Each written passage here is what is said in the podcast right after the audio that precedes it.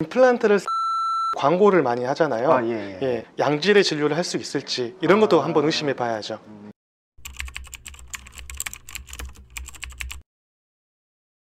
고마우신 구독자 여러분들 오늘도 클릭해 주셔서 감사합니다.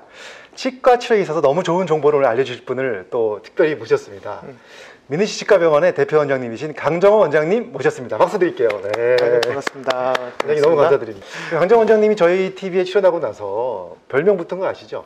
아 진짜요? 네, 예. 치과 꿀팁 요정이라는 별명이 붙었어요.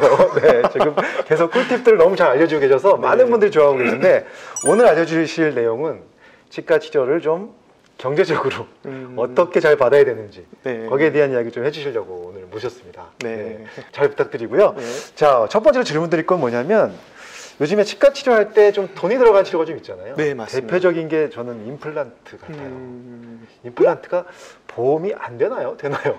과거에는 임플란트가 이제 비보험으로 네. 어, 본인 분담금이 굉장히 많이 들어가는 진료였었는데요. 그렇죠. 지금 이제 보험이 됐어요. 오. 예, 근데 모두 다 보험이 된 게 아니라 네. 만 65세 이상의 노인분들에게서만 네. 평생 두 개 정도 임플란트를 아. 우리가 그 보험 처리할 수 있게 해서 음. 아주 저렴한 비용으로 받을 수 있는 그런 혜택이 이제 국가적 혜택이 있다 고 보시면 될 것 같습니다. 아, 65세 이하에서는 보험이 안 되니까 네. 좀 기다려야 되는 건가요? 건강보험에서는 그런 혜택이 있지만은 네. 저 사보험도 임플란트 아. 혜택이 있는 보험들이 많이 있습니다. 아. 예. 그렇기 때문에 잘 활용을 한다면은 이런 것도 방법이 될 수 있겠죠. 사보험 활용한 것도 방법이 될 수 있을 것 같아요. 아, 그렇구나. 네. 임플란트를 해야 되는 시기를 놓쳐가지고 만약에 보험을 기다리다가 늦어지면 오히려 또 악화될 수 있는 부분이 있나 보죠. 네. 보통 이를 상실하는 원인이 네.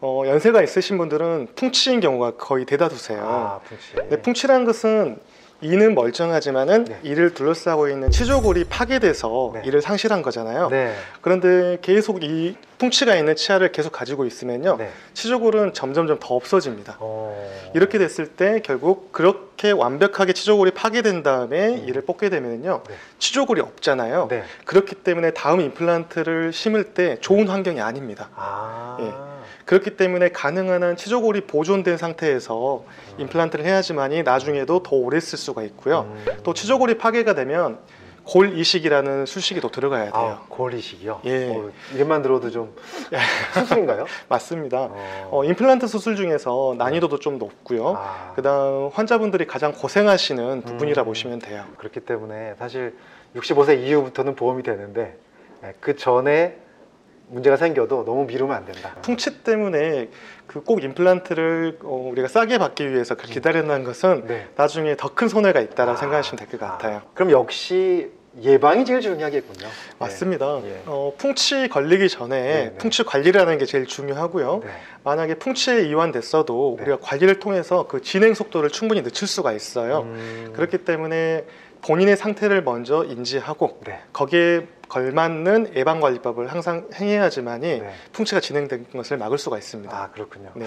뭐 임플란트가 일단 보험은 65세 이상에서는 두 개까지는 된다. 네. 평생 두 개. 네. 그거는 좋은 소식인 것 같고요. 예. 근데 이제 두 개를 넘어가거나 아니면 65세가 안 됐을 때 임플란트를 하는 경우는 보험이 안 되잖아요. 네.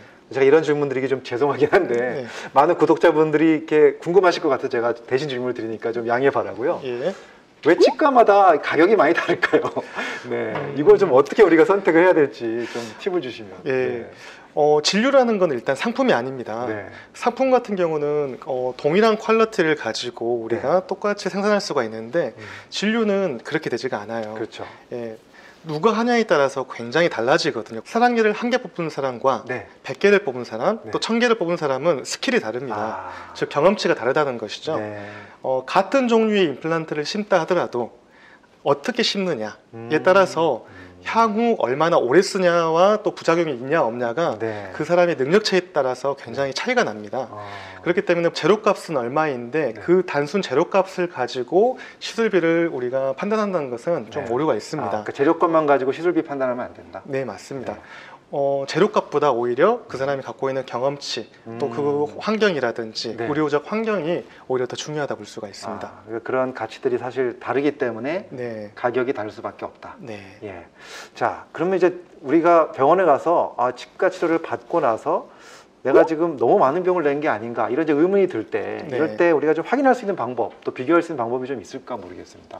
사실 임플란트가 우리가 항상 심는 시술은 아니잖아요. 그쵸. 그렇기 때문에 비교하기도 굉장히 힘들고 어, 간접적으로만 우리가 평가할 수밖에 없는데요. 네. 아까 말씀드린 것처럼 그분이 한 곳 병원에서 네. 얼마나 오랫동안 많은 시술을 해왔느냐 음. 이런 것들이 아마 판단의 기준이 될 수가 아, 있을 그것 의사 같고요. 선생님이 예. 예. 그리고 그 시술을 받아왔던 환자분들의 만족도, 아, 예, 이런 구두로서 이렇게 전달되는 그런 네. 만족도가 오히려 검증할 수 있는 수단이지 않을까 싶어요. 아, 그러니까 한 곳에서라는 말을 하셨는데 네. 한 자리에서 오래 하시는 네. 분이라는 거죠.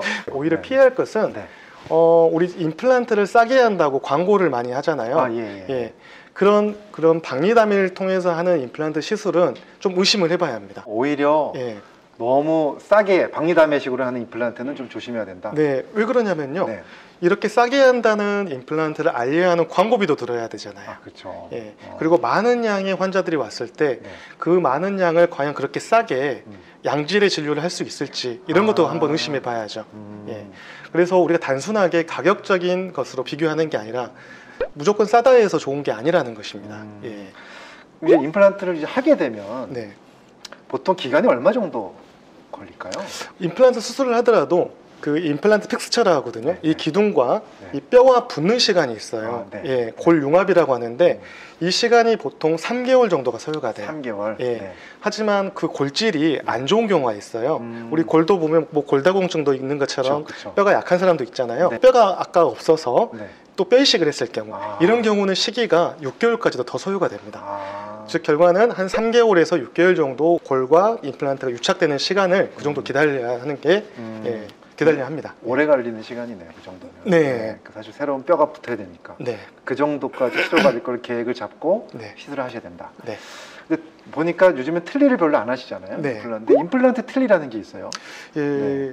사실 임플란트 때문에 요즘 틀니를 거의 안 하긴 하세요. 네.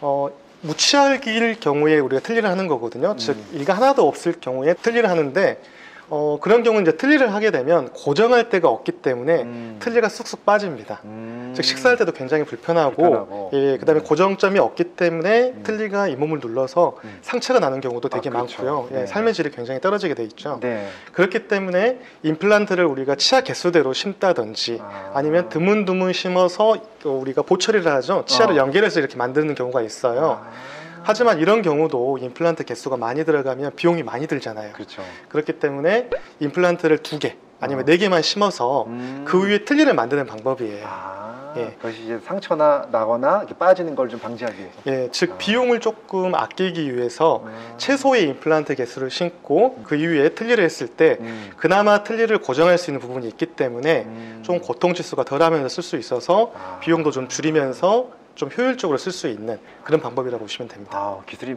많이 여러 가지로 발달했네요. 네. 임플란트 틀리도 있고. 네네네. 오늘 이제 임플란트에 대한 좋은 얘기 해주셨는데 이제 우리나라에서 보험도 된다는 얘기를 하셨는데 네. 이 보험을 활용할 수 있는 또 치과 치료들이 있잖아요. 그래서 네. 이 영상 보시는 분들이 이 치과에서 할 수 있는 보험을 이용해서 좀 좋은 치료 꿀팁 같은 거 좀 마지막으로 한번 주시면 어떨까요? 사실 우리나라 보험 굉장히 잘 돼 있습니다. 네. 어, 치과 치료하면 비싸게만 생각하시는데요. 네. 어, 신경 치료라든지 네. 일반 충치 치료는 웬만하면 다 건강보험이 되어 있습니다. 네, 네. 예. 어, 외국 같은 경우는 이런 치료비가 굉장히 비싸거든요. 그쵸. 신경 치료비 아시다시피 어, 외국 같은 경우는 뭐 100만 원 이상도 들어가게 되고 어. 하지만 우리나라는 몇만 원이면 치료할 수 있고 네, 네. 충치 같은 경우도 훨씬 많은 비용이 들어가지만 우리나라에서는 값싸게도 할수 음, 있는 건강보험이 되니까. 네, 맞습니다. 네. 그래서 거의 다 웬만하면 치과 치료는 거의 다 된다 보시면 되고 네. 일부 이제 교정 치료라든지 네. 그다음 어, 임플란트 네. 그다음 심미 치료 같은 부분만 어. 예, 이런 부분만 이제 비- 비보험으로 적용되고 네. 웬만하면 보험 처리가 다 되기 때문에 네.